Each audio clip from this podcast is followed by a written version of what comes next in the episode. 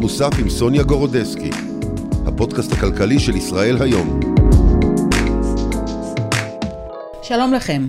הלחץ הציבורי והפוליטי השפיע על הבנקים, וחלק מהם התחילו לתת לנו ריבית על הפלוס. מדובר אמנם בריבית נמוכה יחסית של כ-2% שלא באמת תדגדג לבנקים, שבינתיים גובים ריבית דו-ספרתית על האוברדרפט, אבל עדיין אלו חדשות נהדרות עבור הלקוחות. האורחת שלנו היום תדע להתייחס לסוגיה הזאת וגם תסביר לנו איך ביטול עילת הסבירות ישפיע על הכלכלה. שלום פרופסור קרנית פלוג, סגנית הנשיא למחקר במכון הישראלי לדמוקרטיה, נגידת בנק ישראל לשעבר ומרצה באוניברסיטה העברית. שלום. ראשית, תודה שהגעת אלינו. בשמחה. אה, תראי, התקופה האחרונה הייתה ועודנה מאתגרת עבור משקי בית רבים שמתמודדים גם עם גל התייקרויות, גם עם עליית הריבית. איך את מנתחת את המצב ואיך הסביבה הפוליטית משפיעה על המצב הכלכלי הנוכחי? אז קודם כל, יחסית אנחנו עדיין ברמה המקרו-כלכלית נמצאים במצב אה, טוב יחסית. הצמיחה ברבעון הראשון הייתה 3.1 אחוזים. בסך הכל לא רעה, לא בקצב שצמחנו בשנתיים הקודמות, אבל זה היה יציאה מבור, אז זה היה טבעי שהצמיחה הייתה מאוד מהירה. עדיין שוק העבודה הדוק, כלומר רמת האבטלה נמוכה, זה מאוד חשוב למשקי הבית, בסך הכל אנשים עובדים, וגם השכר הריאלי אה, בסך הכל לא נשחק, כלומר עליית השכר הנומינלי פיצתה ואפילו טיפה יותר על עליית המחירים. אז כשמסתכלים ברמת המקרו, אנחנו עדיין במצב סביר. אה, נכון שהציבור מאוד מוטרד מעליות המחירים. נכון. צריך לומר, אה, עליות המחירים בחלק מהתחומים הן באמת משמעותיות, וזה בא לידי ביטוי במדד האינפלציה, שב-12 החודשים האחרונים עלה ב-4.6 אחוזים. הרבה יותר מהר מאשר בעבר. Uh, עדיין לא גבוה בהשוואה בינלאומית, אבל זה בהחלט נושא שצריך לטפל בו. Uh, אני חושבת שבהסתכלות קדימה, המצב הפוליטי ועכשיו ההחלטה להתקדם בחקיקה שלא בהסכמה, בהחלט מעיבה על ההתפתחויות הכלכליות בהסתכלות קדימה. רואים את זה בפיחות בשער החליפין, נכון. רואים את זה במדדי המניות שאצלנו אה, הביצועים שלהם הם נחותים לאין שיעור לעומת אלה שבארצות הברית, נסדק, S&P, שתמיד הם הלכו ביחד ופתאום mm-hmm. יש את ההתפצלות הזאת, רואים את זה במדדי הסיכון, ורואים את זה בכל הערכות של הגורמים המקצועיים בהסתכלות קדימה. שאם החקיקה המשפטית אכן תתקדם שלא בהסכמה, הנזקים הכלכליים יהיו מאוד מאוד גדולים, ועדיין לא ראינו כלום. את שותפה להערכות האלה? אני בהחלט חושבת שהסיכון הוא מאוד מאוד גדול. אה, גם על סמך הניסיון מהספרות הכלכלית האמפירית שמראה את הקשר בין, ה, אה, בין המידה שבה הרשות שופטת, מבקרת את החלטותיה של הרשות mm-hmm. המבצעת, ובכלל החוזק של המוסדות. אני חושבת שפגיעה בכל הדבר הזה, בעצמאות של הרשות השופטת, יש לה פוטנציאל נזק אדיר לכלכלת ישראל, אה, ואנחנו רואים את זה באותם מדדים קצרי טווח, שפשוט מרז, מרמזים על כך mm-hmm. שגם השווקים מאוד מאוד מוטרדים. צריך לומר גם שכלכלת ישראל פגיעה במיוחד להשלכות של, של אה, שינויים משפטיים כאלה בגלל ההייטק. Mm-hmm. ההייטק היה ועודנו מרכיב מאוד מאוד חשוב בכלכלה הישראלית. הוא אחראי למשהו כמו 18% מהתוצר, זה הנתון האחרון. Okay. אוקיי. הוא אחראי ל-12% מהתעסוקה, 25% מהמיסים הישירים, 56% מהייצוא. כן. עכשיו, הוא הקטר של המשק בשנים האחרונות, והוא מאוד רגיש לסביבה. אה, הוא נשען על השקעות, בעיקר על השקעות זרות, ואנחנו כבר ראינו ירידה מאוד משמעותית בהשקעות הזרות. אגב, הייתה ירידה בכל העולם בהשקעות בחברות הייטק. נכון, שהיא באופ... גם קשורה, צריך להגיד, גם לריבית הגבוהה. היא לא קשורה גם לריביות הגבוהות בכל בעולם, העולם, כן. נכון, אבל הירידה אצלנו הייתה חדה במיוחד, כלומר, בהחלט אפשר לזהות את הפגיעה הנוספת שקשורה למה שקורה פה במישור הפוליטי. אוקיי, ואז תחזית שלך לגבי ההייטק הישראלי, לאן התחום הזה הולך, וגם אני רוצה לשאול אותך, האם יש משהו שהממשלה יכולה לעשות כדי לשפר את המצב ובאמת לתמוך בהייטק אה, המקומי כאן, וכדי לנסות קצת לשפר את המצב. אז התחזית שלי היא תחזית מותנית. אה, אם החקיקה המשפטית תתקדם, ואני אה, חושבת שההעברה עכשיו בקריאה ראשונה של הביטול, או צמצום עילת הסבירות, כן. הוא איתות לכך שיכול להיות שבאמת יש כוונה להמשיך בחקיקה בשיטת הסלאמי, mm-hmm. שלא בהסכמה. אני חושבת שהתחזית שלי היא מאוד עגומה. אה, מה הממשלה יכולה לעשות? להבין שהנזק הכלכלי של חקיקה, כמו שכרגע נראה שיש כוונה להעביר, הוא פשוט אדיר, וזה סיכון שאני לא מבינה איך אפשר, מישהו יכול לחשוב שאפשר לקחת אותו. אני חושבת שההישגים של ממשלות ישראל לדורותיהן, להביא את כלכלת ישראל למקום שבו היא אה, נמצאת, הם אדירים, גם בהייטק וגם בכלל, הצמיחה והעמידות. עמדנו מאוד מאוד יפה בזעזועים מאוד גדולים שהיו לכלכלה העולמית, גם במשבר הפיננסי הגלובלי, גם בקורונה, אה, בזכות מדיניות, בזכות כל מיני צעדים ורפורמות שנעשו כדי לחזק את העמידות של הכלכלה הישראלית, mm-hmm. לסכן את כל זה, ובשביל מה? אבל אה, רבים אה, לא מבינים איך ביטול עילת הסבירות ישפיע על הכלכלה. אז... על פניו הקשר הוא לא ממש אינטואיטיבי. הקשר, גם ספציפית, העובדה שאין אה, בקרה להחלטות שלטוניות, שיכולות להיות לפעמים מאוד קיצוניות ולא סבירות, עצם זה שאין גורם שמבקר, זה אה, בעייתי. תני לי דוגמה, אולי שממחישה את זה. מינוי? אני יכולה לחשוב על מינויים מאוד לא סבירים. האיכות של השירות הציבורי, ברגע שהמינויים נעשים לא לפי כישורים רלוונטיים, אלא לפי קשרים ולפי כל מיני שיקולים אחרים, זה פוגע באיכות השירות הציבורי באופן ישיר. Mm-hmm. יש לא מעט אה, מחקרים שמראים שמינויים פוליטיים, בהיקפים גדולים, פוגעים באיכות של השירות הציבורי. אה, אבל גם אי אפשר לקחת את הביטול של עילת הסבירות כ, כצעד יחיד. אנחנו רואים עוד הרבה מאוד חקיקה בקנה, חלק אה, זה חלק מהרפורמה המשפטית וחלק זה עוד כל מיני חקיקות אחרות שקשורות לזה שאפשר יהיה לחוקק אותם אחרי שיחלישו את העצמאות של בית המשפט העליון. צריך לומר, אצלנו יש בעצם שתי רשויות. יש את הרשות המחוקקת, סליחה, יש את הרשות המבצעת. מבצעת. הרשות המחוקקת, ברגע שיש ממשלה עם רוב, היא בעצם במידה רבה אה, עושה את מה שהממשלה ברוב הקואליציוני שלו רוצה לעשות, ולכן היא לא לגמרי עצמאית, ויש את הבקרה של הרשות השופטת. ברגע שאנחנו הופכים את הרשות השופטת ללא עצמאית, אה, אז כל האיזונים והבלמים בעצם מתערערים, ומזה מזהירים הכלכלנים, מזהירות חברות הדירוג, ואנחנו רואים אה, את האופן שבו השווקים מגיבים לחששות מפני המהלך הזה. כן, אוקיי, דיברנו על הסביבה הפוליטית וגם על הסביבה המקרו-כלכלית. אה, עכשיו אני רוצה לדבר איתך גם על הנושא של יוקר המחיה הספציפי. איזה ציון היית נותנת לממשלה על הטיפול בסוגיה הכואבת הזאת עבור האזרח הישראלי? אז למרות האם ש... האם נעשים אה, מספיק צעדים? הממשלה כבר לא כל כך חדשה, כבר חצי שנה, ואפשר אה, כבר אה, באמת להגיד האם נעשו צעדים בכיוון הנכון או לא, אם בכלל. אז לטעמי נעשה מעט, מעט מדי. נכון, הממשלה הזאת, זה היה אחד מהדברים שהיא הבטיחה לבוחרים, אבל היא כל כך עסוקה בלנסות להעביר את ההפיכה המשטרית או החקיקה המשפטית, שהיא כן, לא ממש התפנתה לנושא באופן הזה.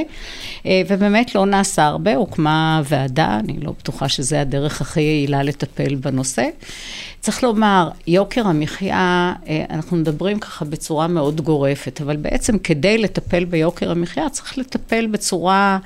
אה, מגזרית, אפשר לומר, או סקטוריאלית. יש נושאים, וכל נושא דורש טיפול אחר. אז יש לנו את נושא הדיור.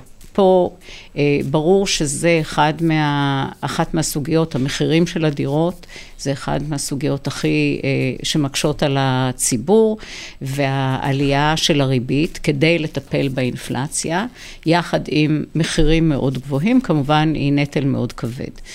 אה, מה שקורה כרגע אה, זה שבגלל עליית הריבית יש ירידה בביקוש ל, אה, לדירות. ולכן אנחנו רואים איזושהי התמתנות במחירים, אבל אנחנו לא רואים את הצעדים שיבטיחו את זה שלכשהריבית תרד, יהיה היצע מספיק של דירות כדי להתמודד עם עלייה שברור שהיא תגיע, משום שהאוכלוסייה בישראל גדלה. כדי אה, להבטיח מספיק היצע דירות לגידול האוכלוסייה, לגידול במספר משקי הבית, צריך לבנות משהו כמו 60 או 70 אלף יחידות דיור אה, בשנה. כן. זה לא קורה עכשיו, זה קרה בשנתיים הקודמות, זה לא קורה עכשיו. אין מספיק התחלות בנייה, אין מספיק מכרזים שמצליחים ושבאים לידי ביטוי בקרקעות שיהיו הבסיס לבנייה, אז אני חוששת שתהיה התפרצות של מחירים כשהריבית באיזשהו שלב תתחיל לרדת. אז זה נושא אחד. נושא הדיור. כן.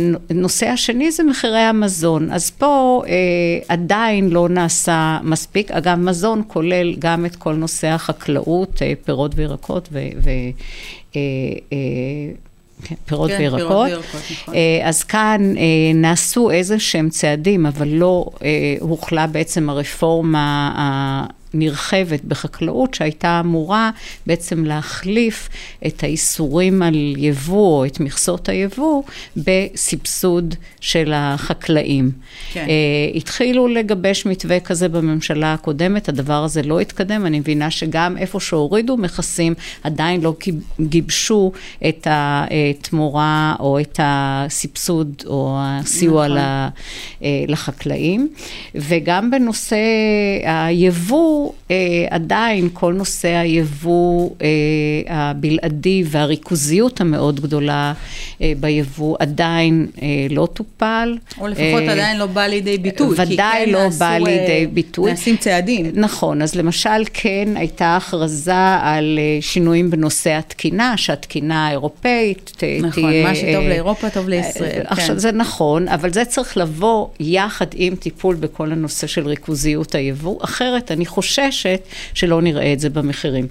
עוד אה, נושא שמאוד מקשה או מייקר את המזון בישראל זה כל נושא הכשרות.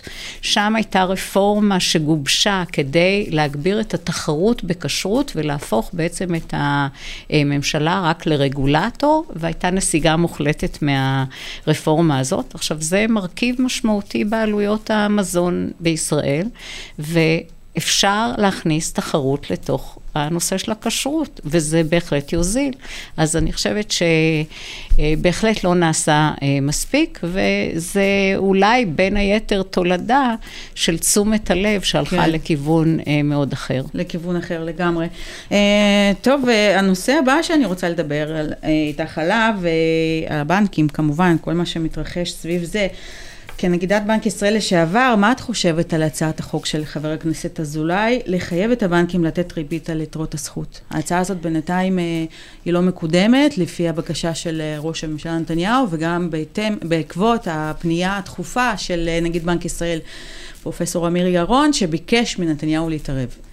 אז אני חושבת שהצעת החוק היא לא, היא הצעה גרועה. אה, בשני מישורים, והיא לא הדרך לטפל בסוגיה של אה, ריביות אה, נמוכות, אם בכלל, על העו"ש. על, על חשבונות עובר ושב. היא גרועה משום שאם ייקבע מחיר, אם תהיה התערבות במחיר או בריבית שתיקבע, זה ברור שכל הבנקים יתיישרו לריבית הזאת. זה בעצם להתערב במנגנון השוק שצריך לחזק אותו, אבל לא להתערב בצורה בוטה. בנוסף, בהצעת החוק היה גם אה, קביעה שאחרי שנגיד בנק ישראל יקבע את הריבית על העו"ש, הוא יצטרך לקבל את אישורו של שר האוצר, שזה כן. כבר ממש... אה, אה, התערבות בוטה בעצמאות של הנגיד ושל בנק ישראל. אז משני הטעמים האלה, גם במהות וגם באופן שבו אה, רצו לקחת מסמכותו בעצם של הנגיד ולתת אותה בידי הגורם הפוליטי, שר האוצר, אני חושבת שזו הצעה מאוד גרועה. אבל אפשר להבין מאיפה הוא הגיע. אה, בהחלט אפשר להבין, אפשר להבין את ה... אי שביעות הרצון מהעובדה שהבנקים מאוד אה, מהירים בלהתאים את הריבית על ההלוואות ועל החובות לריבית בנק ישראל, והרבה נכון. יותר איטיים בלהתאים את הריבית על, ה, על יתרות נכון. העו"ש. זה נכון, אגב, זה נכון בכל העולם.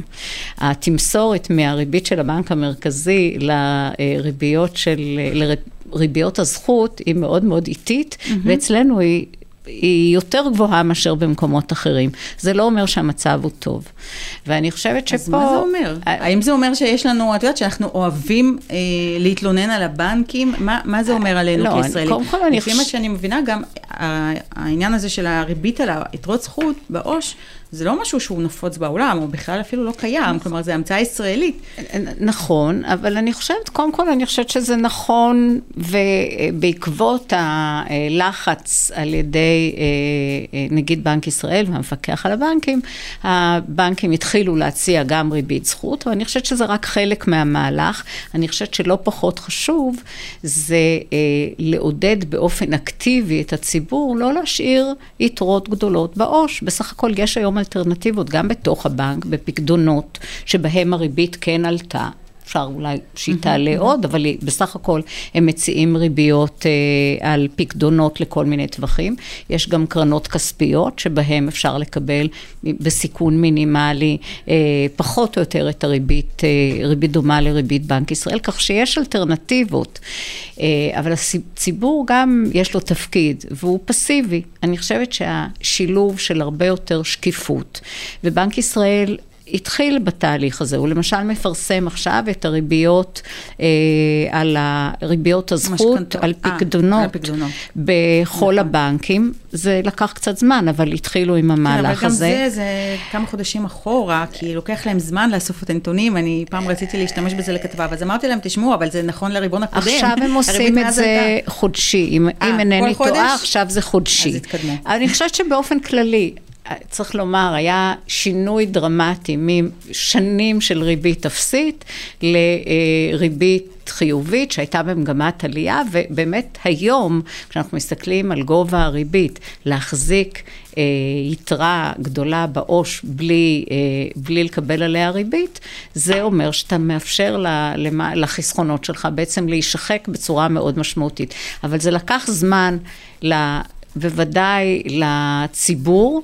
וגם לבנק ישראל לעשות את המהלכים האלה. אני חושבת שהם עכשיו התחילו לקרות, אנחנו כבר רואים שהבנקים מתחילים להתחרות בכל מיני הצעות, גם בריביות זכות, גם בהגבלה של הריבית על, ה, אה, על האוברדרפט נכון, ועוד כל מיני הקלות. נכון. אני חושבת שהעובדה שכל בנק מציע איזה חבילה אחרת, זה, זה הדבר החיובי. אנחנו לא היינו רוצים שכולם יציעו בדיוק את מה שבנק ישראל יגיד להם, אם הוא יתערב בצורה מאוד מאוד ישירה בשוק. כן צריך להגביר את השקיפות, כן צריך להגביר את העידוד ללקוחות בצורה יזומה, להגיד להם, אתם יושבים על יתרת זכות, זה אומר שאתם מפסידים כל חודש, הנה האלטרנטיבות שיש לכם אה, כדי לקבל אה, אה, ריבית, ואני חושבת שזה מהלכים... אה... יספק את, אה, את חברי הכנסת שבאמת יזמו את ההצעה.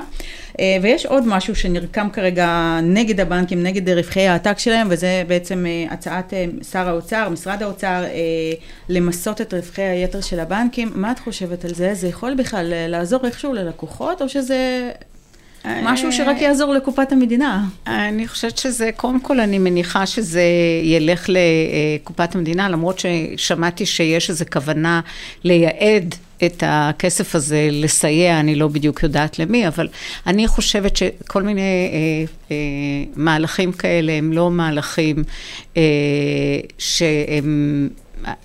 שהם המהלכים הנכונים. אני חושבת שהדבר העיקרי זה להמשיך ולטפל בכל הנושא של התחרות. בסוף המטרה היא להגיע לתחרות יותר חזקה בין הבנקים לבין עצמם, בין הבנקים לבין גופים חוץ-בנקאיים שיציעו שירותי, שירותים פיננסיים, והדבר הזה קורה, אולי, אולי לא קורה בקצב הנכון, אולי לא קורה מספיק מהר, אבל הוא בהחלט קורה, ונעשו בשנים האחרונות המון המון מהלכים אה, כדי להגביר את התחרות. אם מדובר ברווחיות היתר שנוצרה כתוצאה מזה שלא אה, נתנו ריביות על, ה, על יתרות הזכות ועל הפקדונות, זה גם לקח זמן, אז זה דבר זמני. ברגע שנעשים כל המהלכים שיעלו את הריביות האלה, ממילא המרווחים ירדו, וגם המרווחים בין כן. הריבית על אשראי לבין הריבית על ריבית הזכות, ולכן רווחי היתר האלה גם כן, אני מניחה שלא כן. יתמידו. וגם צריך להוסיף כאן אולי עוד משהו, תגידי לי אם אני צודקת אה, בעינייך. אה, תראי, בעיקרון... אה, כשהבנקים מרוויחים, אז גם הציבור מרוויח דרך תיקי הפנסיה, כי תיקי הפנסיה של כולנו מושקעים בין היתר גם בבנקים.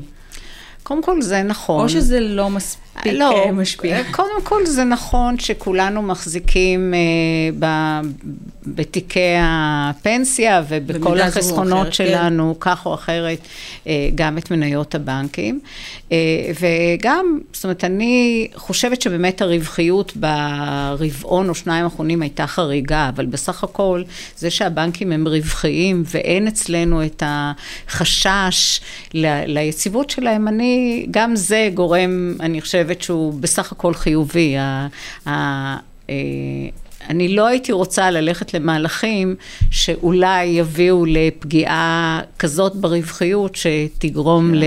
כן. לאיזה שהם חששות ליציבות. ו... אז אני חושבת שהנושא של הרווחיות החריגה הוא באמת זמני, הוא נבע מהאיטיות גם של אה, הרגולטור וקודם כל של הציבור בלמשל להעביר את, ה, את הכספים כן. ל, אה, לכל מיני אה, מכשירים שכן עושים ריבית. אני חושבת ש... אה, ואני מקווה שהציבור באמת יהיה יותר אקטיבי גם, כי כן. זה, זה בסוף המפתח. וציינת כאן אה, את עניין התחרות בין הבנקים. אה, לפי מה שאני מבינה, שר האוצר סמוטריץ' בקשר עם גופים, עם בנקים בינלאומיים, בנקים זרים, ובניסיון להביא אותם לארץ, אה, לעודד את הכניסה שלהם אה, לישראל. למרות שכבר יש כאן כמה סניפים של בנקים, והשאלה שלי היא כזאת, האם בכלל אנחנו צריכים כאן עוד בנקים? יש חמישה בנקים גדולים, ועוד כמה בנקים זרים, ובנקים קטנים כמו יהב, בנק ירושלים. אנחנו צריכים כאן עוד בנקים? אנחנו מדינה של... אז אני, אני מוכרחה לומר שגם אה, כשאני הייתי אה, בתפקיד, אה, כשהייתי נגידה, פניתי לכל ראשי הבנקים הזרים, שהייתי נפגש איתם בכל מיני כנסים בינלאומיים. ולא היה אה, עניין בלהיכנס לכאן לפעילות קמעונאית. והסיבה mm. היא שזה מאוד מאוד יקר זה היה במיוחד יקר אז, כשהיית צריך, כדי להיכנס לפעילות קמעונאית, להקים מערכת של סניפים ולהקים מערכת מחשוב מאוד יקרה. והכניסה פשוט לא הייתה כדאית בשביל גודל השוק שאנחנו נמצאים בו. אז אני לא בטוחה אה, שזה הדבר העיקרי שיביא את התחרות. בסופו של דבר, אם אנחנו מסתכלים על הצעדים שנעשו, לצד ההתפתחות הטכנולוגית, שהיא נורא נורא חשובה בעניין הזה, אני חושבת שאנחנו... אה, בהתחלה או בתחילת הדרך להגברה מאוד גדולה של התחרות, בגלל המעבר בקליק בין בנקים, בגלל הקמת מאגר נתוני אשראי שמאוד מפחית את היתרון שיש לבנק שבו אתה עושה את הפעילות שלך ביחס לבנקים אחרים וביחס לגופים חוץ-בנקאיים כשמציעים לך אשראי. כן. אה, אז גם הנושא הזה מגביר את התחרות. אנחנו רואים התחלה של פעילות של בנקים דיגיטליים, שזה לא היה אפשרי, לא בגלל הרגולטור, בגלל שהטכנולוגיה לא הייתה כזאת שאפשרה להקים בנק דיגיטלי בלי המוני עובדים, בלי המוני סניפים, בלי מערכת מחשוב שאתה היית צריך להקים בעצמך. נוצרו התנאים שכן מאפשרים עכשיו לבנקים דיגיטליים להתחיל לפעול. אז יש אחד שהתחיל לפעול, יש עוד אחד שכבר קיבל אה, את אישור בנק ישראל. זה נכון. תהליכים שלוקחים... נכון. אני לא זוכרת, לא... משהו כזה, כן. אה, אבל זה תהליכים...